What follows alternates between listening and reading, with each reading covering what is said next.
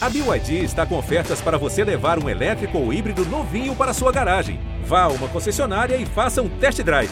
BYD, construa seus sonhos. Oi, eu sou a Bela Gil. Oi, eu sou a Gabriela Prioli. Oi, eu sou Larissa Luz. Oi, eu sou Astrid Fontinelli e esse é o podcast do Saia Justa. Salve, salve, meu Brasil! Tudo bom, Gabi? Milho cozido. Ai, não, amendoim cozido. Eu quero, eu até o final do programa preciso de notícia do boi garantido, que eu tô preocupada com o negócio lá de Parintins. Saia Justa ao vivo na noite mais longa do ano, que foi o dia mais curto, primeira noite do inverno. Entramos hoje definitivamente no inverno, mas eu só penso no São João. Viva São João! A data oficial é no próximo sábado 24, mas festa junina é o mês inteiro e uma maravilha é, que é espalhada aí por vários cantos do Brasil. E aí a minha pergunta, qual é a lembrança mais marcante de vocês é, nessas festas juninas? Lari Baiana deve ter um monte. Ai, tem um monte. Eu amo. E eu amava vestir a caipira, vestir, me vestir todinha de, de. Eu nem trouxe minha foto, mas eu amava. Eu trouxe Teve um a- dia que eu caí dentro da piscina da pousada, fui passar São João em instância. Toda vestida. Instância. ah, puta, já passei um Réveillon. Um Maravilhoso. Réveillon, não. Um São João lá, É. trabalhando. E aí lá é muito conhecida por causa dos fogos. Como é que é o nome? É, tem um nome. Espada? Espada, guerra de espada, que é um cabo de aço que passa pela cidade inteira. Eles põem uns barquinhos É com um rojão que não acaba é mais e os bichos também. passam voando. Aí eu saí do dentro do bar que eu estava, todo cercado de tela galheiro protegido, e falei: gente, eu tenho muito medo de fogos, mas vou sair. Aí quando saí, que eu tá com o microfone, vem o barco. Niki, eu me assusto, eu volto para dentro do bar, dei com a testa no cabo de aço e dei uma desmaiada. Só ouvi um ser humano falar assim: não arrancou o tampo, não. Rapaz, Meu nunca mais cheguei perto de um mísero, sabe assim, estrelinha de São João, Aham. de festa, Estalinho. aquele Ai, gente, estalinho. eu amo. tal. Ai, Morro eu de medo. estalinho. Eu amo. Pense no medo. Estalinho. Não arrancou o tampo, não é não. Igual aqui no São João, qualquer coisa a gente já Biriba. sai dançando. e tá biriba. perfeito. Você, Gabi? Eu lembro das festas da escola. Muito. Lembro de corrigir os meninos dançando na quadrilha. É uma pessoa controladora com- desde controladora. Imagina, Gabi sendo Gabi desde pequena. Eu tenho esse vídeo, eu dançando com o menino fazendo... Meu Deus! Vamos lá, direito. Pequenininha, pequena, claro, é, porque dança só até uma Não, determinada a idade. melhor, a melhor, eu, eu tinha isso em vídeo, perdi. Mas a melhor da festa junina é um vídeo distante que meu pai gravou, eu tô lá brincando com as meninas. E aí uma menina fala assim: agora todo mundo atrás de mim. E meu pai era vivo, então eu tinha no máximo cinco anos. Aí eu chego pra menina, não dá pra ver o que eu falo pra ela, eu faço tipo. E ela fala: tá bom, agora todo mundo atrás da Gabriela. Pequenininha, cinco Nossa. anos. E você, Bela? Eu, lá em casa, minha mãe é do dia 2 de junho e meu pai é do 26. Então, a festa junina, ela é muito presente. E uma vez eles resolveram fazer uma, na verdade, duas vezes. Mas, tanto que a Preta casou uma vez numa festa junina dessa. E teve uma outra que eles... Foi uma festa gigantesca no Rio de Janeiro, ali em Santa Teresa. Que eles faziam, né? Isso era uma festa de São Era- João mesmo. Era uma festa de São João. é, foi maravilhoso. Minha mãe de noiva, meu pai de, de, de noivo. E aí tinha uma rifa. Eu tava. eu tava, tava namorando o JP já, eu devia ter uns 16, 17 anos, e ele resolveu comprar a rifa. E aí a gente ganhou a rifa. Ganhava o quê? E todo mundo achou que era marmelada, obviamente, porque o prêmio não é- era nada mais, nada menos do que um Fusca. O Fusca do Zeca Oi! Eu Olá! queria um Lá em Fusca. casa, uma lata de amendoim. Puxa, cara! Pensando no saco de milho. Fusca!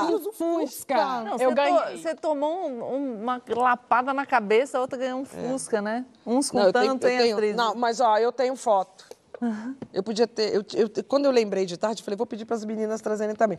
Para mostrar que eu sou uma pessoa bem das antigas. Eu, tro- eu peguei a folha que estava rasgada do álbum.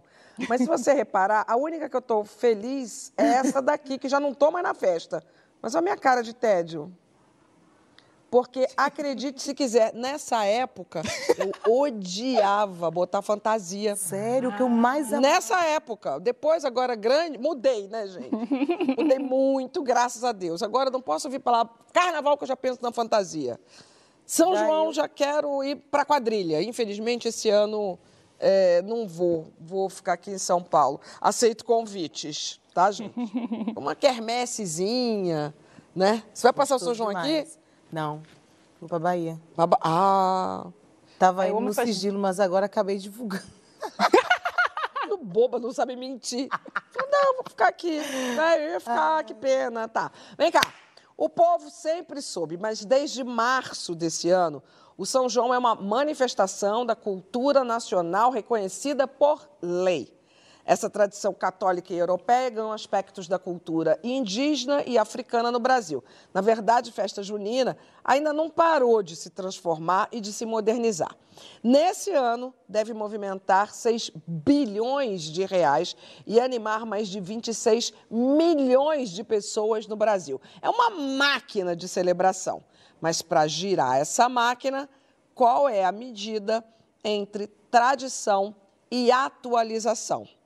O assunto está tá nível fogueira, tá?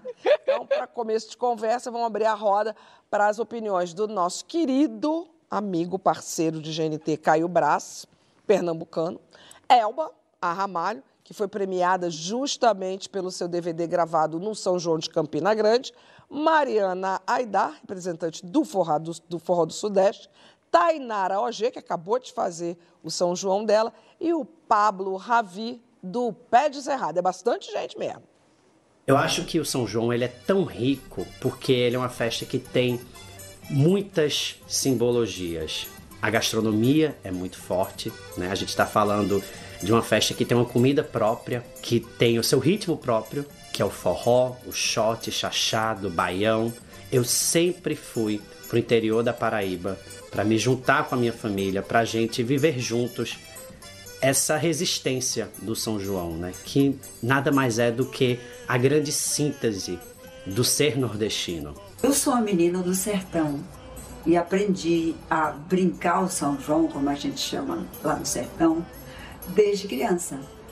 É uma festa que nasce na igreja, porque é um santo de muita beleza, né? E ela vai para a rua e na rua ela ganha outra outra visibilidade, ganha outros elementos. Então, a lembrança que eu tenho de São João na minha infância são os arraiais da escola. Lá foi onde eu tive meu primeiro contato com as manifestações da cultura popular maranhense, que desde cedo eu dancei Bumba Meu Boi, Cacuriá, Tambor de Crioula. Eu sou paulistana, então minhas primeiras festas juninas foram aqui é, em clubes, quermesse, festa de rua. E sempre amei forró desde pequenininha, então me montava para dançar as quadrilhas, me vestia de noiva, fazia as pintinhas de caipirinha. Para mim é muito especial falar sobre isso, porque eu nasci no dia de São João. Então todas as festinhas sempre foram festas juninas e eu sempre tive uma conexão muito forte nesse período porque eu adoro as comidas, os ritmos, O São João, sendo uma festa, sendo um traço tão importante da identidade nordestina, é óbvio que ele é um organismo vivo também. Ele passa por modernizações. O São João só é lindo e poético e imagético desse jeito porque ele tem a sua história. Tem essa história com o forró, tem essa história com o milho, que é de celebrar essa colheita numa região tão difícil.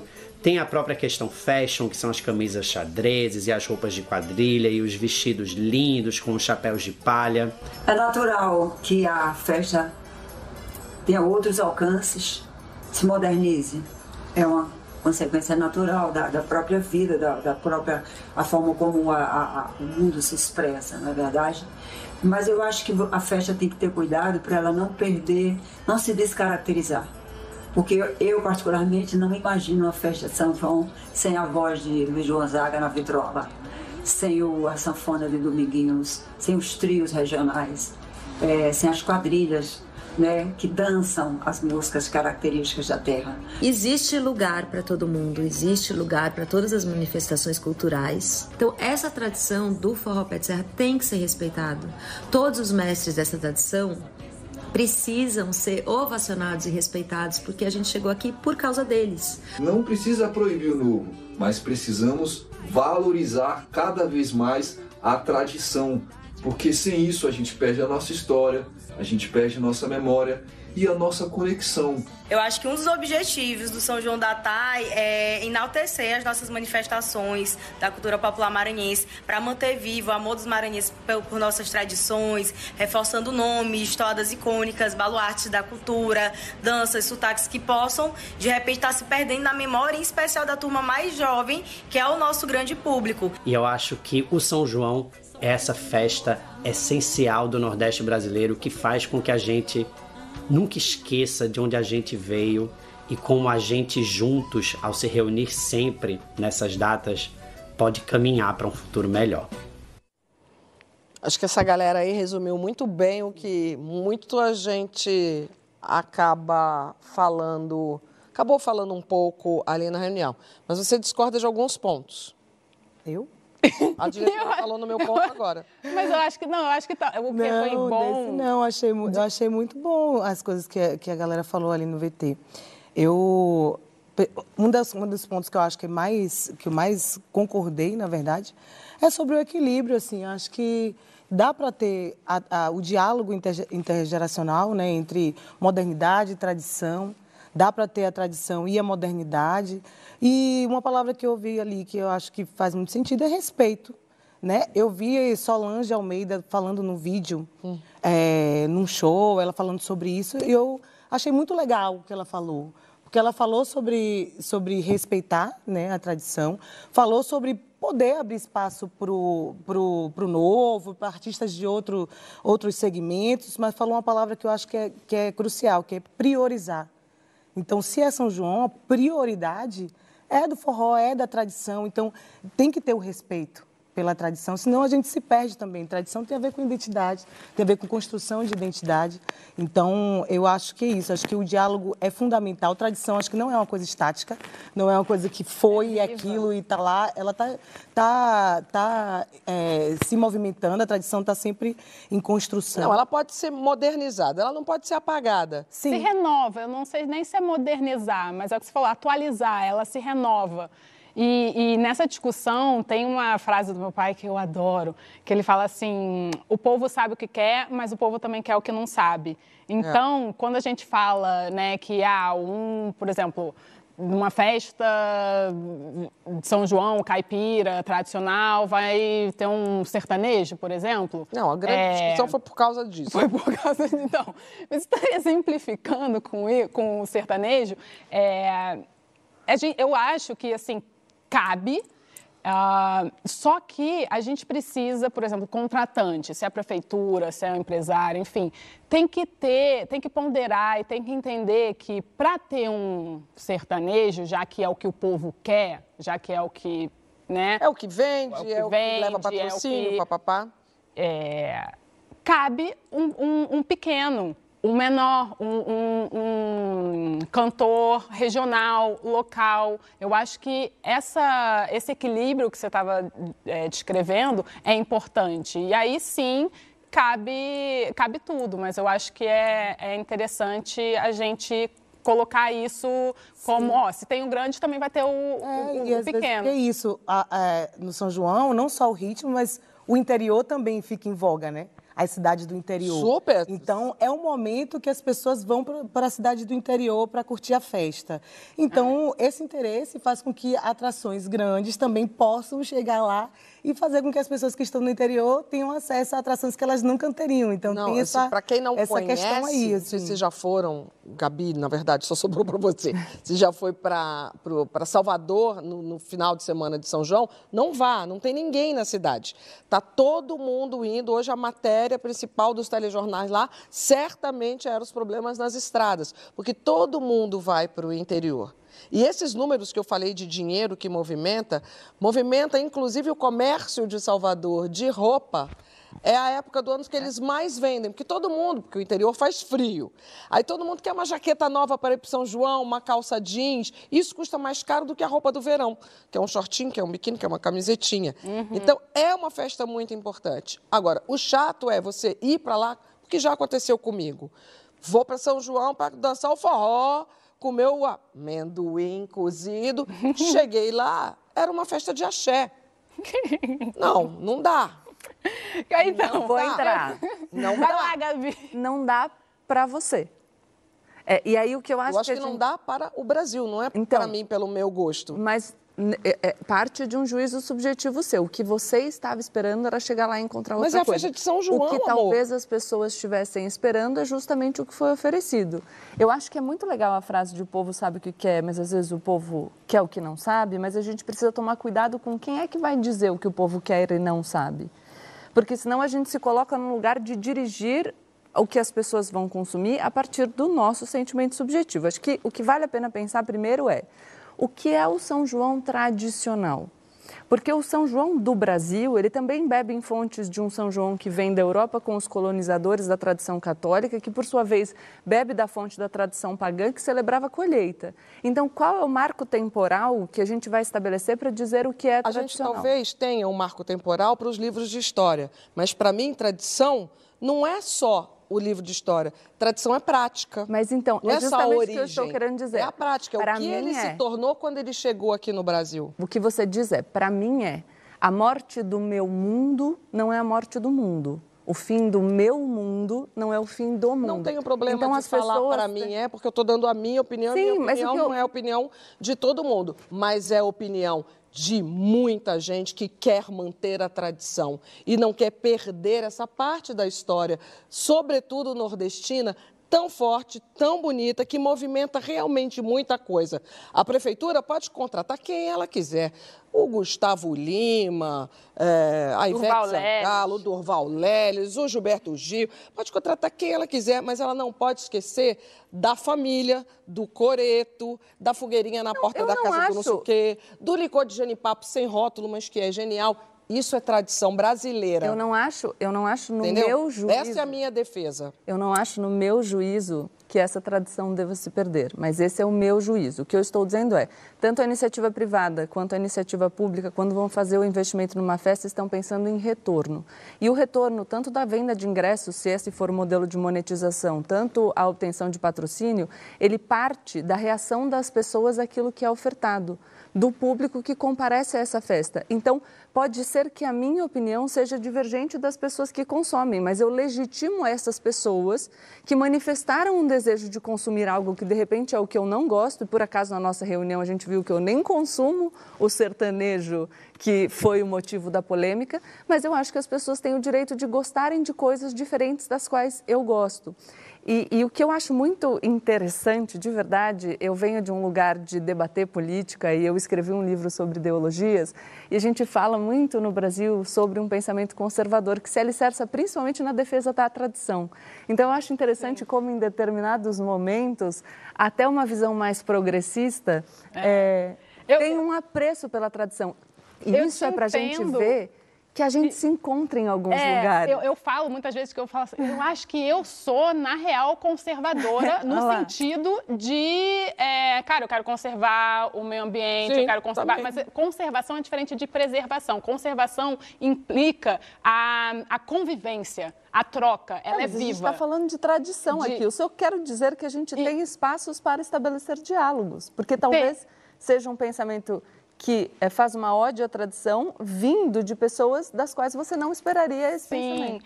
eu concordo e eu acho que quando você fala é, que né, cabe, cabe tudo e assim a gente tem que entender o que, que o, o povo quer e se é isso que dá retorno para né, financeiro. Não, não estou nem preocupada pra- com o retorno financeiro. O que eu estou Que eu- dizendo é que o retorno financeiro é o movimento. Se Não isso é, está certo ou não, a do- gente do- pode discutir acabei em outro de falar do programa. dinheiro. E o retorno financeiro depende da expectativa de consumo das pessoas. Porém- e você, eu dizer o que eles têm que gostar. Não, eu acho que É, tem que aí não, ter mas, um- mas o equilíbrio é importante porque, às vezes, é, quando você escolhe um, você deixa de escolher o outro. Acho que o perigo todo é Exato, esse. isso que eu falo da quando ponderação, você está falando você de... mostrar os dois lados. Exatamente. Quando você está falando de dinheiro público, principalmente, porque no carnaval mesmo a gente vê, ah, o que, que tem trazer pessoas de fora? Não tem problema, mas a questão é, você está trazendo gente de fora, mas e os blocos afros? Como que eles estão? Porque eu vejo os blocos afros assim, é, numa peleja para conseguir sair e, e, as pessoas de fora e tal, tal, tal. Então a questão não é ter, não é trazer é, o de fora, o novo, o moderno. A questão é na dividida ali, no equilíbrio do, do da da divisão de espaço, de tempo, de dinheiro, como que a gente, a gente vai se Eu concordo se plenamente Não com é uma você. Eu acho que é. que- Quem é que vai decidir se não o público consumidor? Serei eu? Serei Astrid? Será Larissa? Será Bela? Será quem? Quem é essa entidade que dirá o que no- o equilíbrio é este aqui? Ah, mas isso é uma Isso é questão, é, o mas isso é muito difícil. Mas isso é muito Ué, difícil. o é uma questão. que consome para que as pessoas por tomem as exemplo, decisões baseadas na monetização. Porque, por exemplo, quando a Astrid fala da- do povo que sai é, da cidade e vai para o interior, esse é um público. O povo que está na cidade é outro público. Não, mas o evento povo vai ser tá realizado para o público consumidor desse evento. afro é um público. Então, A- o público tem A questão, eu acho que é a descaracterização muito grande, no sentido de que, cara, eu entendo também a- o olhar Eu da não falo Astrid. nem descaracterização, eu falo apaga, o perigo apagamento, é o des- apagamento. e descaracterização no sentido de que, assim, cara, eu acho que do mesmo jeito que a gente tem que entender o que, que o público quer, mas também, se se o público não quer uma festa caipira, não vai na festa caipira e vai em outro, em outro negócio. O que eu quero dizer é, eu entendo o seu ponto também, no lugar de que, assim, ah, é uma festa de São João caipira, então a gente espera que tenha barraca, né, de todos os, os subprodutos, milho cozido e seus subprodutos maravilhosos. Caio falou, é o que uma o Caio festa falou, da questão da música. né? É, Que é mantém o forró, e mantém o chachado, mantém, que é riquíssimo. Mas, ó, vou te fazer e uma se pergunta eu a for partir numa disso? festa dessa e eu tô escutando sertanejo, eu vejo todo mundo lá vestido de cowboy e tá, tem barraca de hambúrguer, Cara, eu, ah, talvez eu fale, cara, será que eu tô no peão de boiadeiro e não tô no São João de Caruaru? Então, não seria melhor que nós tivéssemos iniciativas culturais partindo de pessoas interessadas para instrumentalizar aquilo que o povo quer e o que está fazendo sucesso agora, em nome de iniciativas que a gente quer fazer crescer? Porque a partir da sua proposta você disse, uai, se você não quer uma festa caipira, não vá na festa caipira. Tá bom, ninguém vai na festa caipira, a grande maioria das pessoas vai na festa do sertanejo, a festa caipira fica sem público, ano que É, vem isso não aí tem é mais outra- investimento e uma outra- acaba. uma outra o risco de apagamento é muito maior. É, porque acho que é uma outra depende, coisa. eu uma- acho que ela, ela depende. vai existir. É, um outro... Ah, é, a gente sabe. Não, Se a que- prefeitura, para mim tudo, Não, é um risco. o ponto É um risco. é o poder público. eu acho que tem- Se o Eu poder público dividir esse baba corretamente, focar tem lá o grande lugar da festa onde se apresenta o Gustavo Lima. Então você está concordando comigo, Juliette, instrumentalizar não o pop. É O isso, que é não pode ponderar. haver um desrespeito. Toda a confusão foi porque pediram pro Luiz. o forrozeiro, né? O forrozeiro. Luiz. Ai, meu Deus. José. Flávio José? Flávio José, Flávio José.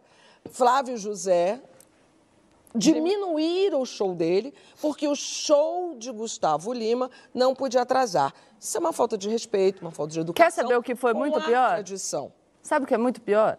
Eu- eu- você teve uma dificuldade maior de lembrar do Flávio José. Todos os veículos de mídia falavam Gustavo, show de Gustavo Lima e não citavam o nome do Flávio É. Pois José. é, Aí o meu é. ponto é, as pessoas não gostam tanto do Flávio José quanto gostam do Gustavo Lima, porque elas talvez não tivessem, ti- não tenham tido a oportunidade de ouvir sobre Flávio José? É isso que eu falo quando é o tipo, o povo quer, também Mas aí quer o que não sabe, porque às vezes fala, cara, eu Lima." precisava, eu não sabia que eu precisava assistir o show do Flávio até assistir o show do Quantas Flávio. vezes, então, antes da gente entrar nessa discussão sobre isso, a gente, em vez de falar mal do Gustavo Lima, postou o Flávio José, por exemplo. O que É, eu digo isso é a aí- isso aí que eu acho que- que- A ar, não foi propósito, pro outro. a propósito, não enaltecer. estamos nem falando mal no É, Gustavo Lima. exatamente. Sim, mas vamos Música que eu realmente nem escuto, porque eu, acho que pode ter espaço para todo mundo. O que eu acho é que as prefeituras têm que cuidar da tradição, do menor, do pequeno, incentivando as festas. Não é dentro daquele rolê ali, mas é na periferia onde ele não consegue sair, é na cidade É menor. patrimônio E cultural. completando, É, não esquecer, e contratando pra- Isso eu acho que tem que existir, e completando com isso tudo, acho que além de existir, Não deixando tem de que existir um fomento mesmo, para que essas pessoas É. cheguem lá no show. Isso aí eu acho que também tem que existir, as duas coisas eu acho que tem que existir, sabe? Tem, Porque também sim. se você leva o show e o público não gosta, a juventude está mais afim de ouvir outras coisas, isso é uma realidade. Mas como também, além de levar o show, a gente vai fazer com que os jovens e a galera, por isso que eu falo de diálogo intergeracional, é, além de, de proporcionar fisicamente, estruturalmente, levar a- o artista, como fazer com que essa juventude se interesse pela tradição, pelo que veio antes, pelo, pelo que é pelo que é que está posto há, há mais tempo. Exatamente. Posso dar uma sugestão da perspectiva mercadológica que é que eu trouxe? Se a gente tem uma festa com o Gustavo Lima, porque afinal o show, o cachê do Gustavo Lima custa muito caro, a gente, se a gente enaltece artistas regionais, se a gente pratica uma política de fomento à cultura o ano inteiro, durante um mandato inteiro, Com o que, que a gente consegue? Ter festas paralelas de São João. Você não precisa ter um grande Exato. evento só. Você pode ter um evento neste lugar e vários outros pequenos eventos. Gabi- E aí você não movimenta só a economia, inclusive de vestuário de um lugar, o comércio de um Gabi- lugar, a hotelaria de um lugar. Você movimenta paralelamente. É mais ou menos Isso a mesma coisa é do que, investir eu e você esporte. faríamos. Acontece que o que acontece no Brasil é que esse prefeito, né? Esse prefeito pega todo o dinheiro que ele tem e ele põe no grande. Inclusive, tem Só põe é, o grande. problema é esse, Todo o problema é dinheiro só- que ele é tem, ele só põe Mas no é grande. que eu acho que a crítica feita é, de uma forma de, ah, não, porque, de novo, o que é a tradição? O que é, que- a partir de qual momento? O que eu acho que a gente pode fazer mais é falas prospectivas, em vez de falas de crítica. Entende? No sentido de propor coisas que possam ampliar a nossa gama de possibilidades. Em vez da gente reclamar que o mundo está mudando, porque ele muda. A nossa festa de São João, considerada tradicional brasileira, a caipira, já é uma mudança. E as coisas vão acontecer. Ok. É, isso não E é uma ok, questão. É. o E uma problema é o que- apagamento. A palavra que me preocupa, o que me preocupa é o apagamento. Mas a diretora está mandando a gente tocar o barco, eu sou contra. Eu ficaria conversando isso horas, eu abriria o Twitter, eu ligaria para Gilberto Gil, eu ligaria para Gustavo Lima, eu ligaria para Elba Ramalho, eu ligaria para algo pau, e aí o pau ia ficar comendo aqui durante horas, porque é um assunto muito, muito importante e interessante. Eu ligaria para os consumidores das festas de São João para fazer uma enquete e saber o que, que eles querem. Eu ligaria Ah, para os eu acho- artistas também para saber o que, que eles estão achando disso. Bela, você A Bela vai ligar para quem? quem, Bela? Eu- quem é que vai estar na barraca do beijo?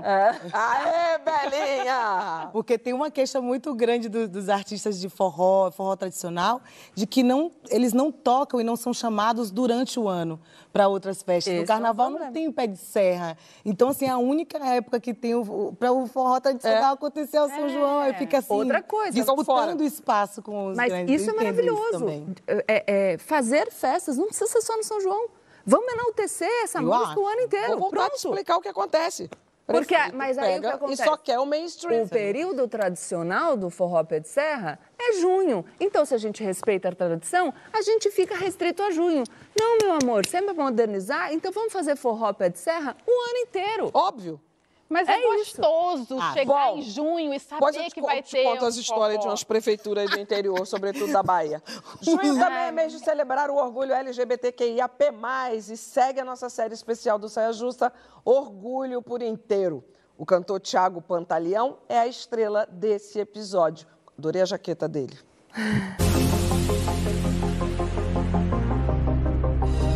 Viver por inteiro é poder fazer tudo aquilo que eu amo, ser respeitado, respeitar, ver, tipo, estar com a minha mãe, estar com a minha família, estar com meus amigos, estar em show, curtindo bastante e sendo quem eu sou de verdade, me respeitando.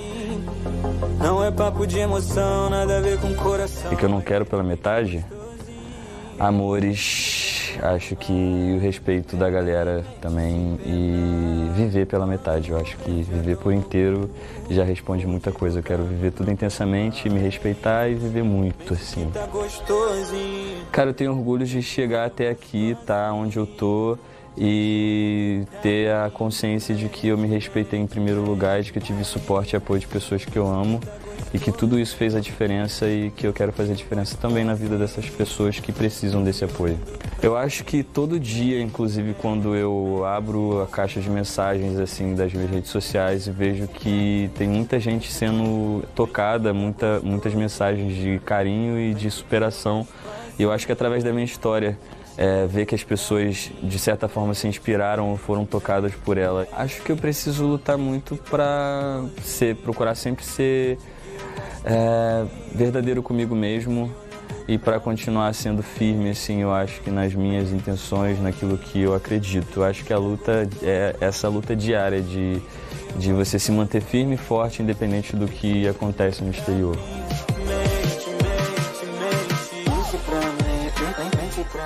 Minha forma de lutar é através do afeto, do carinho, do amor e também através da minha arte. Eu transfiro tudo aquilo que eu acredito, tudo aquilo que eu sinto nas minhas músicas e também estar junto, me aproximar de quem quer me ouvir. Eu acho que essa é a minha maneira, a melhor maneira de estar lutando aí na vida.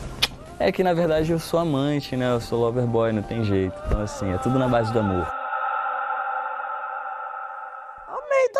A Lover tem uma lover girl aqui no sofá. Não vou dizer quem. Ah, eu, eu, eu acho que sou eu. Você também. Vem Ai, cá. que maravilha disputar quem Ó, é. nesse, nesse mês aí que a gente muito fala do, do- das causas LGBTQIAP+, é, a gente está de olho em projetos lindos que, de verdade, apoiam a causa o ano inteiro. Casa Amiga em Manaus, outra casa em Fortaleza, Casa 1 em São Paulo. São excelentes exemplos de casas de acolhida e moradia para pessoas LGBTQIAP+, que são expulsas dos seus lares. É uma situação dramática e que alguém precisa cuidar. E são essas e outras instituições incríveis que estão à frente dessas causas e em destaque no site para quem doar. Você escolhe uma ou várias e apoie. É só apontar o celular para esse QR Code que está aqui. Daqui a pouquinho a gente conversa sobre saídas para a educação.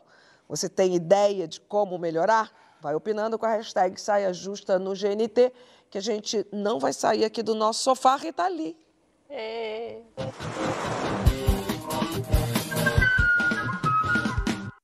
Estamos de volta com o nosso Saia Justa ao vivo, inaugurando esse inverno de alta estação. Com a dica amiga da semana, a Gabi pediu para começar. Ai, meu Deus, eu Lembrei. quero indicar dois livros. O primeiro é Pedagogia da Autonomia, do Paulo Freire, já que a gente vai falar de educação. Eu sei que vocês ouvem mais falar de Pedagogia do Oprimido, mas eu gosto mais do Pedagogia da Autonomia. É muito, muito bom, curtinho, vale muito a pena ler. E hoje é aniversário de 184 anos, sabe de quem? Dá uma dica. Machado Machado de de Assis. Então, a minha segunda indicação é Dom Casmurro. O pessoal da Academia Brasileira de Letras deve ter postado, ela matou na hora, ó. Não, é Boa. você, eh, postou uma frase muito maravilhosa. Boa, né? que eu lembrei. Então pega a bola, Bela. Vou pegar, vou pegar a bola com esse livro aqui, é, Fritjof Capra, ele dele, chamado Alfabetização Ecológica, porque como a gente tá, vai falar de educação, eu acho que a gente cuida muito melhor daquilo que a gente conhece e a gente precisa dessa alfa- alfabetização para cuidar da nossa natureza e do meio ambiente. Então é a minha dica de hoje. Minha dica é trazendo o assunto do bloco anterior, né? Moderni- modernidade, tradição. É o disco Forró do Mundo, que é produzido por Pupilo e tem as minhas amigas, minhas colegas maravilhosas, Açucena, Juliana Linhares, Lued Luna, Raquel Reis, Mariana Aidar, Cel, Gabi Amarantos, Gabi da Pele Preta, cantoras incríveis que eu sou fã, cantando forró, trazendo releituras. Então, Raquel Reis também, já falei, Raquel Reis, A linda. capa é bonitinha Ah, eu amo demais, Raquel ó. Ó, que É linda linda. essa capa, Então, acho que é sobre isso, sobre a gente conversar com a tradição, não deixar que a tradição se perca, trazendo o nosso toque, dialogando com a nossa modernidade, com muito respeito, né? com muito cuidado, porque quem tem para onde ir não se perde nunca, a gente tem que saber de onde a gente veio. Gostei da frase. E eu vou indicar esse singelo livro do Pedro Vinícius, que é um menino, ele começou, surgiu na internet fazendo esses desenhos, assim, sempre bem tosqueira. Vamos mostrar algumas coisas aí, ó. Ele deve ter começado com uns. Quer ver? É muito maravilhoso. adoro. É muito esse- bom. Amo. Um pernambucano. Tem um da aos cinco memória anos muito passou a vincular na internet imagem. Aos cinco anos! Imagem e frases de humor desconcertante e que refletiam um momento de crise pandêmica e política do país. Ele tem 16, 17 anos, é essa graça e não tem dia que eu não abra e não me, não me sinta representada. Eu, 60. Olha essa aqui, ó. Só não jogo tudo pro alto porque depois eu vou ter que juntar. Isso é muito Arrasou. maravilhoso para um, pra um adolescente. E agora compilada, algumas compiladas nesse livreto, que é um ótimo presentinho. Eu acho um presentinho fofo para qualquer idade. Vem cá. Aliás, final de semana tem, tem Festival Turrá, eu vou. Sexta e sábado no Parque Estarei Ibirapuera. Sábado estará lá a família Gil, participação muito charmosa de Bela Gil no palco. Ela não toca, ela não canta, mas ela encanta. Vem cá, no sábado passado quem cantou fomos nós. A gente, nós estivemos juntas no Rio de Janeiro para um painel no LED, o Festival Luz na Educação, um festival que a gente adora, que impacta muita gente e que acho que cada uma de nós saiu bem impactada. Saiu um trechinho da nossa participação, né?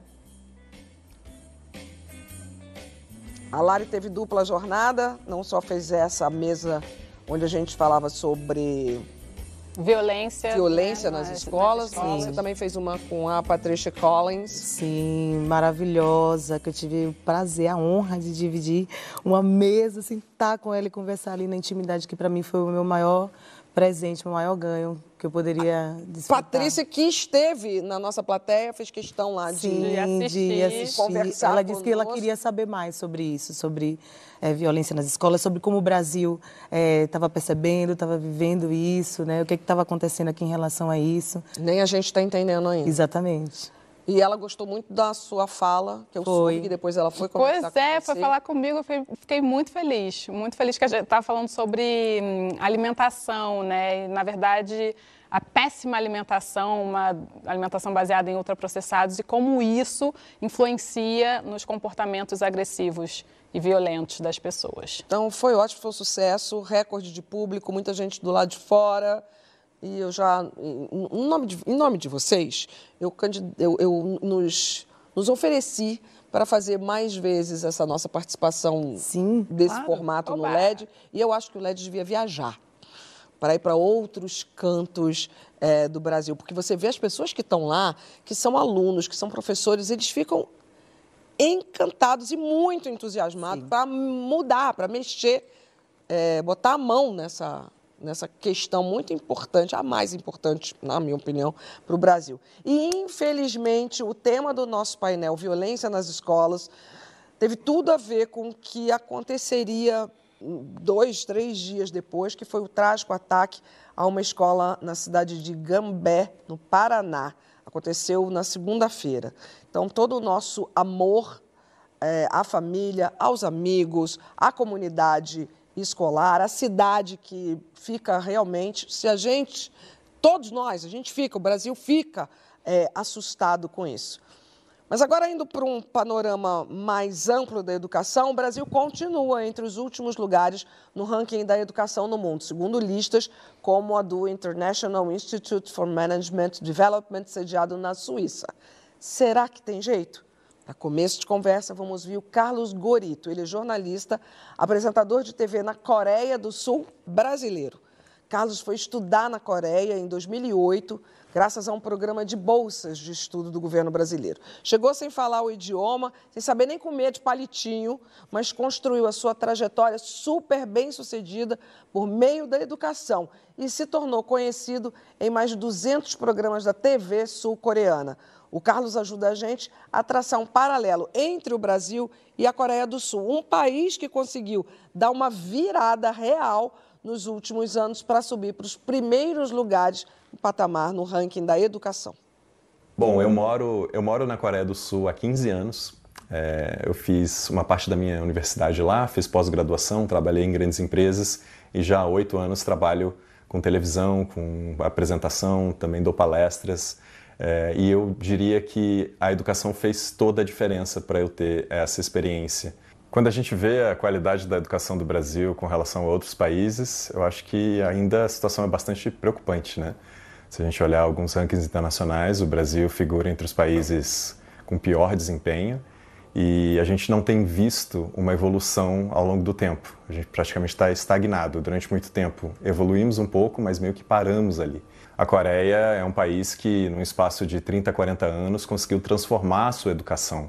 É um país que realmente é, deu ênfase a essa área e designou, de fato, a educação como um eixo principal assim, para que o país se transformasse. Houve um grande esforço nacional para que a educação se tornasse é, a prioridade do país, o principal fator de desenvolvimento, de crescimento. Na Coreia do Sul, quando você pergunta para um jovem o que você quer ser quando crescer, a maioria deles diz: eu quero ser professor. A profissão é muito valorizada. Você, como professor na Coreia, você tem o respeito da comunidade. Né? Então, os pais e, e, e, todos estão comprometidos com os filhos, mas também estão comprometidos com os professores, com os profissionais da educação. Se antes o objetivo era aprender a ler e escrever, depois passou a ser termi terminar o ensino fundamental e depois terminar o ensino médio. Hoje é fazer a universidade e, né, quem sabe até fazer uma pós-graduação. Assim. É muito comum que você se refira às pessoas por doutor, né? doutor Kim, doutor Lee. É muito comum você ter contato com pessoas que têm doutorado na Coreia. E não necessariamente a pessoa é professor, né? não necessariamente alguém que é do mundo acadêmico, pode ser alguém do mundo dos negócios, por exemplo. Mas as pessoas valorizam muito é, os estudos e o desenvolvimento é, próprio ao longo do tempo. Né? Isso é algo que já vem lá de trás, mas que hoje, finalmente, eles têm condições de colocar na prática. Uma coisa que dessa fala aí que, que eu que me pegou foi que faz pouco tempo eu fui em festa junina na escola do Gabriel, estava conversando com a galera do ensino médio, ah, o que você vai fazer? Arquitetura, engenharia, não sei o quê, é uma menina pedagogia. Eu falei, jura? É exatamente ao contrário. Hoje a gente se surpreende e é um alarme que a gente tem aí com a, a, a, absoluto descrédito nessa profissão que é a profissão das profissões. Exatamente. Ninguém estaria aqui se não fosse os nossos professores. Eu queria fazer um gancho com a fala, com o que você está falando dessa questão da desvalorização e da fala dele, em relação. e, e fazer um recorte histórico-cultural de gênero é, porque eu acredito que a desvalorização do professor, dessa profissão, está muito relacionada ao fato de que a gente carrega ainda, tem um resquício no estigma de que cuidar, servir, educar é um papel da mulher e, portanto, um trabalho improdutivo, aquele trabalho que não gera dinheiro ali diretamente, digamos assim.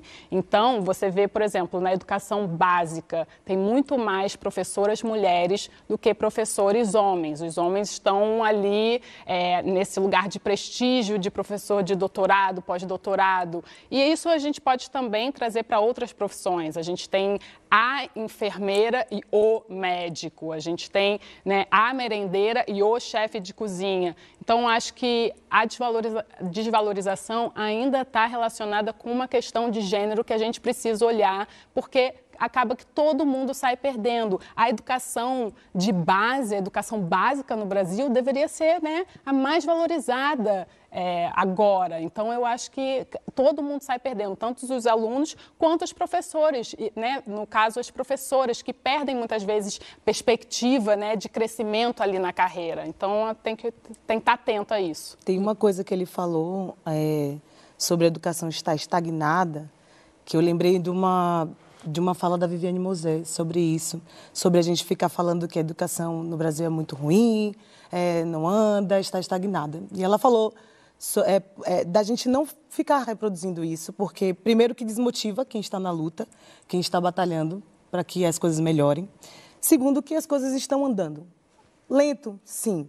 Tem muita coisa para se fazer? Sim. Mas as, as, coisas estão mudando dentro da educação. Tudo está mudando. Então, a gente só falar que está ruim, que não anda, que, tá, que nada acontece, desmotiva e desvaloriza quem está nessa luta. E acho que tudo está mudando em relação à educação. Você reparou que, antigamente é, quem tinha um diploma tinha um emprego. Uhum. E parecia que todo o sistema educacional é, era uma extensão de um processo para entrar na universidade. Hoje em dia isso não funciona mais. Tem gente que tem diploma e não tem emprego. Tem um TED do, do professor Ken Robinson, que é maravilhoso. Ele fala muito sobre isso, sobre criar-se uma educação que valorize a nossa capacidade criativa e não seja só um processo para você entrar na universidade. Uma educação crítica, né? uma educação que crie pensamento crítico. E isso está sendo, aos poucos, introduzido, está sendo é, é, é, mexido dentro do processo educacional. E falando ainda de Mosé, ela fala também sobre isso, sobre não pensar na educação como uma solução para os problemas do mundo, porque a educação é o claro. mundo. A educação é a merenda escolar, a educação é o transporte escolar, a educação é a relação da, da criança, do jovem com a família. Né? Então, não é só, não pensar na educação como um único é, problema, como um único problema do Brasil e como uma solução para todos os problemas e não é também. educação em si, né? É a pessoa educada. Exatamente. E até rever o nosso conceito de inteligência, porque que inteligência é essa? Que a gente está falando. Até o Paulo Freire também fala disso, né? De, de, se a gente estiver conversando com camponeses, a gente provavelmente vai ser ignorante. Então, não tem inteligência absoluta, ignorância absoluta. Tem uma relativação do que é inteligência e ignorância. Então, isso também tem que ser revisto, né? Então, acho que, que parafraseando meu amigo e ministro Silvio Almeida, a educação não é o maior problema do Brasil. O maior problema do Brasil é a desigualdade. Com certeza. É, e, e, mais do que desmotivar as pessoas que estão nessa luta, é, dizer que a educação no Brasil está estagnada é uma mentira, porque contraria os dados. Então, Sim. acho que isso é o ponto fundamental. Total. Tem um estudo pro, do Todos pela Educação feito em 2022 que compara dados de 2009 e 2017, desculpe, 2007 e 2019, e a gente consegue ver a evolução. Estamos longe do ideal? Estamos longe do ideal, mas avançamos. É, e quando você fala o principal problema do Brasil é a desigualdade, isso tem reflexos principalmente no quanto as pessoas terão acesso à educação. Isso. Eu gosto muito do recorte de gênero que você faz e quando você fala das professoras das crianças mais novas, eu e, e diz que a nossa atenção básica, a nossa educação básica deveria ter mais atenção do que tem muito mais atenção. Eu gosto da perspectiva, porque eu acho que isso convence mais na política, que é a pers perspectiva do investimento que tem retorno no longo prazo. Só que isso também nos dá uma pista do porquê a gente não conseguiu fazer uma guinada na educação é, em 30, 40 anos, como foi o caso da Coreia. A Coreia só, enfim, se dividiu em Coreia do Norte Coreia do Sul. Coreia do Sul influenciada pelos Estados Unidos, Coreia do Norte pela antiga União Soviética na Guerra Fria, no pós-Segunda Guerra. Então a gente tem aí um, um espaço curto de tempo para revolucionar uhum. a, a educação de um país. E o que acontece é, educação é política de longo prazo. O resultado é de longo prazo. Você não tem resultado para apresentar na próxima eleição daqui a quatro anos. Então, a gente precisa é, entrar num consenso sobre uma política de educação que é uma política perene, que vai passar de um governo para outro governo. A gente consegue cobrar isso como cidadãos. Porque se a gente continuar tratando política pública só como artefato para ganhar popularidade na próxima eleição, a gente não vai ter resultados de longo prazo. A gente vai ficar viciado em política eleitoreira, em populismo, e eu estou falando populismo de todos os lados, sem conseguir ter uma melhora efetiva nos problemas estruturais que marcam a trajetória brasileira. Sim.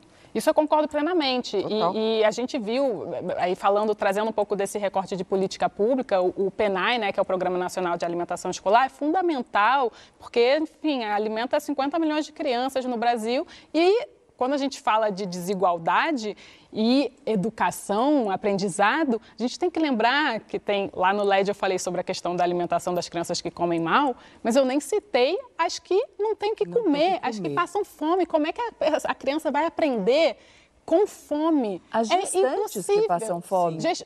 Porque a alimentação e... na primeira infância, é, uma alimentação deficiente, você sabe mais claro. do que eu, provoca dano cognitivo que a gente que você não consegue reverter, exatamente. exatamente. E, então, esse programa ele é fundamental porque, às vezes, é a única refeição. A criança vai para a escola sabendo que é a única refeição que ela vai ter durante o dia. Então, é, é muito importante essa, esse olhar é, de longo prazo, sabe? E não deixar com que essas políticas se desmontem, que a gente viu que, né, ainda é um pouco. Eu adoraria é, conjugar o verbo esperançar, mas a prática da política brasileira é essa do um constrói, o, o outro, outro destrói. destrói. É. é assim em várias frentes brasileiras. A gente vê é, desde estava vendo essa semana um, uma ponte, uma ferrovia, ferrovia Norte-Sul, é, uma obra do governo Sarney, que só agora está sendo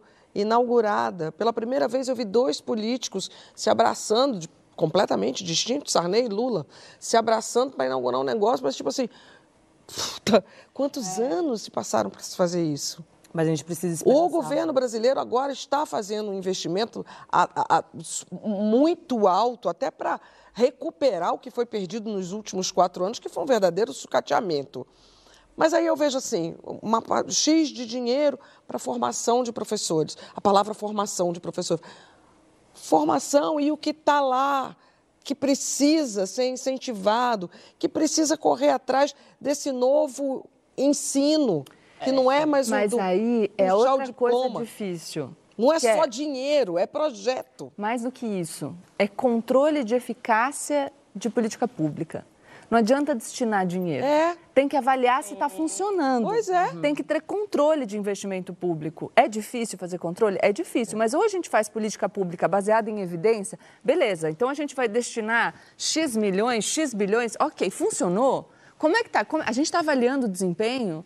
Porque senão é é o dinheiro do contribuinte, e principalmente num Brasil em que a car- carga tributária pode ser assunto para outro programa, já que estamos com uma Nossa. proposta de, de reforma. Pesada. Mas a carga tributária é injustamente distribuída, são os mais pobres que pagam mais imposto, porque a gente tem impostos in- incidindo no consumo muito mais do que sobre a renda. E aí você tem esse dinheiro de impostos destinado para programas que às vezes na intenção são maravilhosos, mas está funcionando? Ou a gente mede ou a gente vai ficar fingindo que ensina, fingindo que forma, fingindo tá que aprende, funcionando pra esse Brasilzão, né? fingindo que a gente evolui a passos tão largos quanto a gente precisaria. E eu acho que o modelo educacional também precisa ser revisto, assim, porque a gente herdou um, né, um modelo tradicional ali da Revolução Industrial que replica basicamente um chão de fábrica com as carteiras ali todas... O modelo né, disciplinar um modelo disciplinar que... E Patrícia Hill Collins falou sobre isso. Falou? na- lá no LED. que eu acho assim que já, tá- gente, está ultrapassado. As- essas crianças elas ficam, né, ficam ali enfileiradas, batem ponto todos os dias, é, ficam sendo entochadas de, de informação. Conteúdo. só recebe, só recebe, não tem um, um- uma- um projeto para uma educação emancipatória, para uma educação. Não, para investimento em pensamento crítico. Em pensamento crítico. Então, assim, o que, que a gente quer? É só produzir ali, é, né, coloca a criança ali dentro, é, abastece ela ali de, de informação para ela virar. Pra é, pra ela decorar. virar hum, força de trabalho barata, de uma forma Se barata. ela conseguir chegar lá, gente. Claro que a gente está né? falando do ensino Porque público aí brasileiro. a gente joga só para quem consome força de trabalho. Eu diria, é uma força de trabalho barata, Barata. E, é uma, e, e é um eleitorado absolutamente fácil de manipular. Exatamente, exatamente. Então, Força assim, a de trabalho que- baratíssimo, porque ela não chega lá. A Aí os talentos vão embora. Quinta, sexta série é gigante. E os talentos brasileiros vão embora para fora. Vem cá, a senhora queria completar, eu vou deixar. A diretora tá mandando terminar, mas eu. Não, eu ia falar eu tô com a moral para sobre- deixar você falar mais um pouquinho.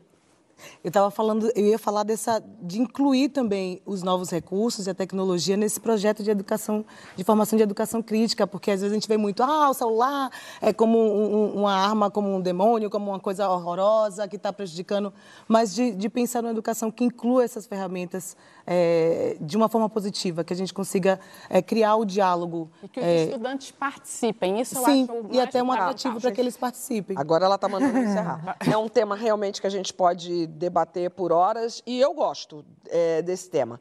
Mas aqui no Sofá são sempre muitos assuntos e logo mais a conversa. Tô com frio, vamos aumentar a temperatura um pouquinho? Sexo e amizades, tá certo? Conta na hashtag Saia Justa no GNT.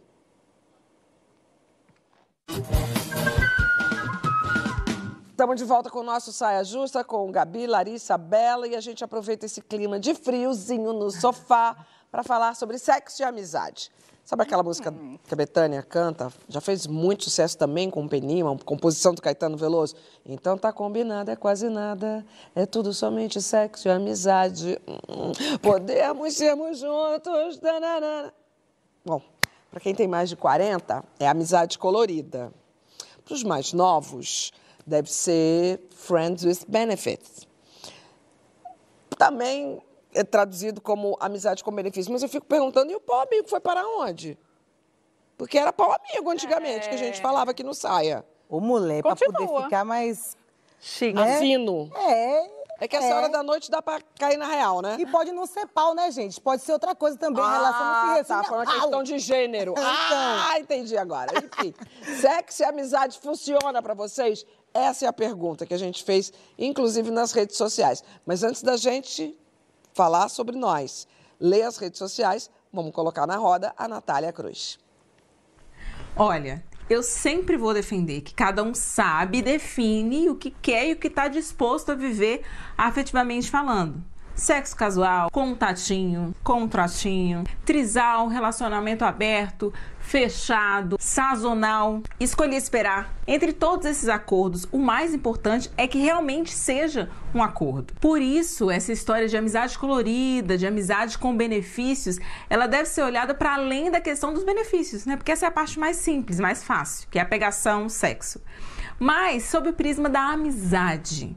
Vamos falar disso? Ah, vamos falar. O que, que a gente espera de um amigo? Cuidado, atenção, diálogo, trocas verdadeiras, preocupação, companheirismo, dinheiro emprestado sem juros, enfim, insira o que fizer sentido para você. Então não é porque não é um namoro que a gente pode desconsiderar essas coisas básicas de amigo, de amizade. Então, assim, se vocês são amigos, se socorrem, se cuidam, se respeitam, né? Tá tudo em dia e ainda conseguem transar de boa, gente, parabéns. Deixa o link do curso de vocês aqui nos comentários. Vai bombar. Agora, se você tá se sentindo enganado ou tá sentindo que tá enganando, se mente, se simula, se você finge uma fidelidade para ter a pessoa ali mais disponível, omite partes importantes da sua história ali para né, assegurar os benefícios, e não existe um espaço verdadeiro para essa troca acontecer, essa amizade está capenguenta. E não é que você tem que parar de ficar. É só dar o nome certo às coisas.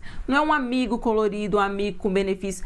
É um peguete, né? É um ficante, é um PA, é importante, gente, categorizar as coisas no lugar certo. Parece besteira, mas não, porque você aprende o que esperar de cada um, se frustra menos, né? A importância de separar amigo de colega, né? Família de parente. Certo? É como diz aquele ditado, né? É fã ou é hater? Importante saber. Ó, tem uma pauta ali que eu adoraria falar que é super importante, amigo e colega. Ih, é uma confusão isso, mas vamos para a amizade colorida. E aí? Ela, eu acho que ela foi profundo no eu tô negócio. achando que ela tá né? num contratinho. Eu, eu tava aqui. Acho, que o contratinho tá fazendo diferença na, ou, na ou fala. gati- engatilhou ela ali. Contratinho, você não viu que ela falou, Ah, né? é Contratinho. verdade, porque assim, Então, gente, como é você tá sem amigo, contratinho, tá com um contatinho aí podendo. Não, mas eu achei muito boa a fala. Não, Super, é, é muito boa, mas super. o que eu tô falando Mas ela é que tá ela, tá, diferente. se- ela tá preocupada. Sim, mas no, é porque- No lugar da, do tipo. da vulnerabilidade ela, das Ela pessoas. botou co- como se fosse um, um amigo com benefícios, como se fosse um peguete, como se fosse um ficante. E na real, na minha visão, é um amigo. É o seu amigo. Um amigo Não, mas eu acho que é o inverso. O que ela Por disse acaso foi... você transa com seu amigo. Por acaso Não, você mas transa. o que ela disse foi: se de fato, classifique como amigo uma pessoa que te trata como amiga. Sim, Então, se essa pessoa cuida de você, se ela te respeita, se ela respeita os seus sentimentos, aí você classifica como um amigo com benefícios. Agora, se é uma pessoa que não te respeita, Ah, não. aí você Aí não é nem classifica né? amigo, mas foi exatamente Aí o que não ela é falou. amigo.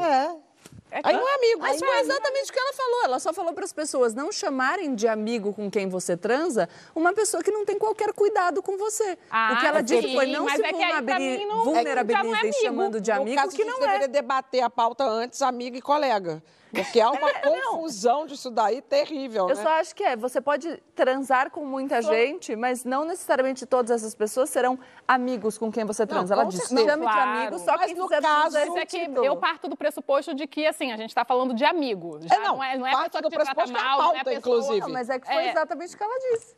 Não, a gente está É- falando, a pauta é amigo. Amigo. Amigo, exato. Eu realmente sou uma pessoa que eu nunca consegui transar com nenhum amigo de verdade. Primeiro que eu tenho bem poucos amigos é, que operam na mesma sintonia que eu, que é a heterossexualidade.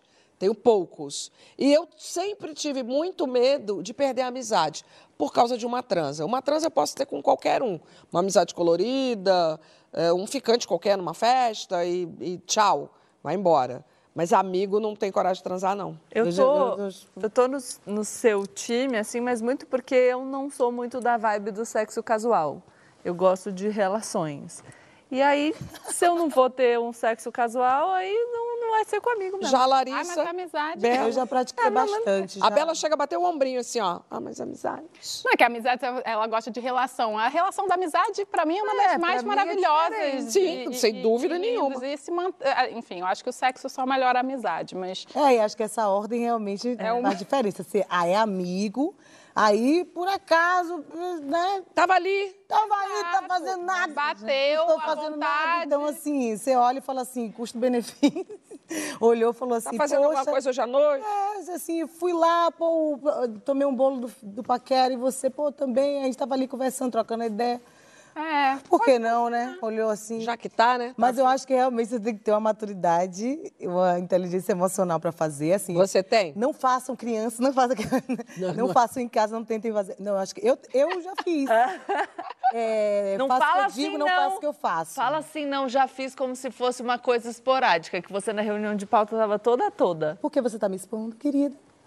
Não, eu já eu, eu nunca tive problema com isso. Ó. Se é amigo, se é, se é de trabalho, se é colega de trabalho, se é colega de.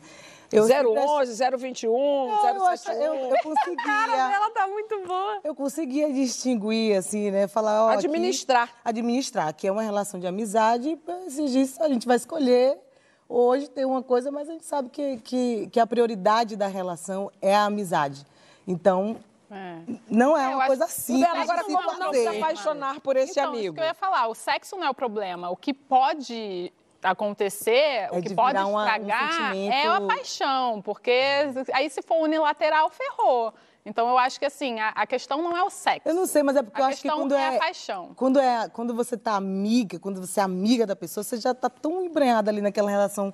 Enquanto amiga, assim, sabe? Tipo, enquanto amigo, tipo, sei lá, você já sabe as coisas, não sei. Não, eu lembrei de uma, eu sou E a tão paixão se distancia um Exato, pouco. Eu lembrei de Eu tô Isso, agora carinho, Pires no eu Oscar. não- é que Não, eu não acabei vou- lembrando de Pô, um de amigo que eu fui transar, não aguentei, comecei a rir. Isso acontece. Comecei a rir. Eu falei, o que, que a gente tá fazendo aqui, meu Deus do céu? Pelo amor de Deus. Você já imaginou essa faz uma situação? massa. Ai, gente, não Cara, eu, te- eu tenho Não, tem gente que não dá. amigos Tem amigo que não dá. assim, que vale a pena. Eu tô gostando da memória da pessoa que ela tá assim, fulano. Eu Não, tenho, não. é... Fulano. Não, tem amigo que não dá, né? E, que, e- poxa, e assim, vocês nunca ficaram amigos de. Isso aí é o que mais acontece. Calma, ela nem acabou. Vai. Vocês nunca ficaram amigos Amigo de, de quem alguém com quem você teve relação sexual? Claro. Casual, talvez? E aí Claro. virou tipo, caraca, não deu certo o relacionamento, Ah, virou sim. muito amigo.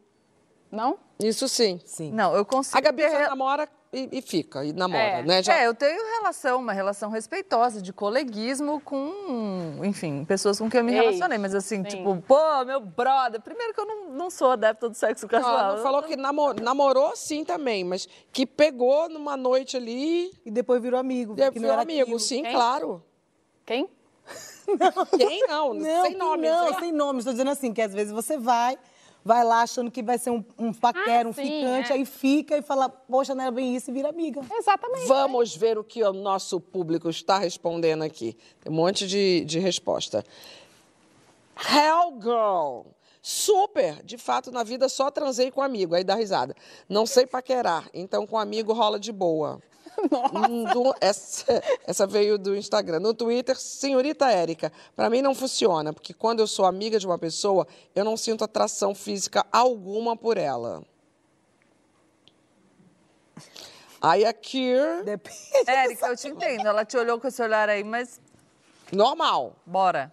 Não, foi porque eu ajeitei o óculos. Entendo. Que, tá, tá, tá. Sim, funciona. Tem uma amizade colorida, tem 23 anos.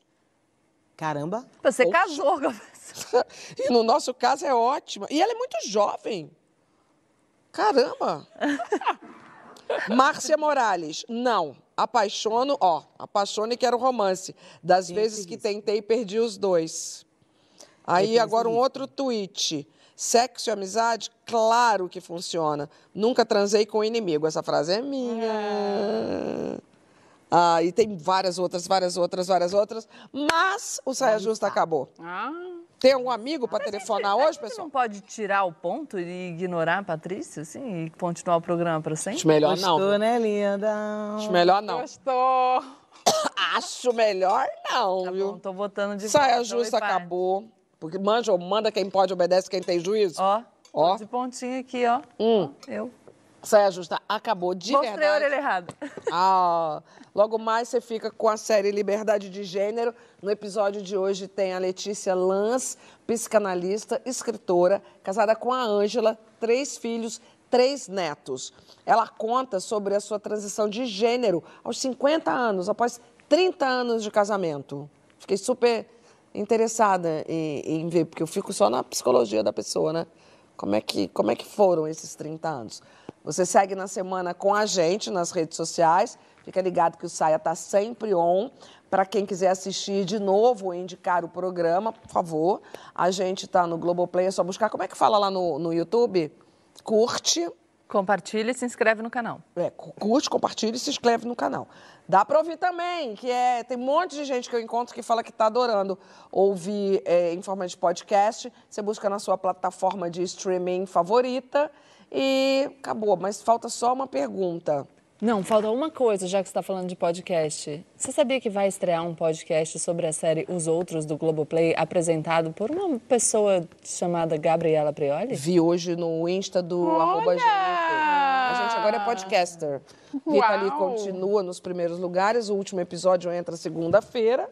E a gente está aqui também para podcast. Temos ainda a Bela, a Larissa, que estão aqui à disposição. Faltou uma pergunta. Qual? Amizade colorida ou ficante de aplicativo? Nenhum. Nossa, amizade, Amizade colorida, colorida. óbvio. Olha, depende da situação, né?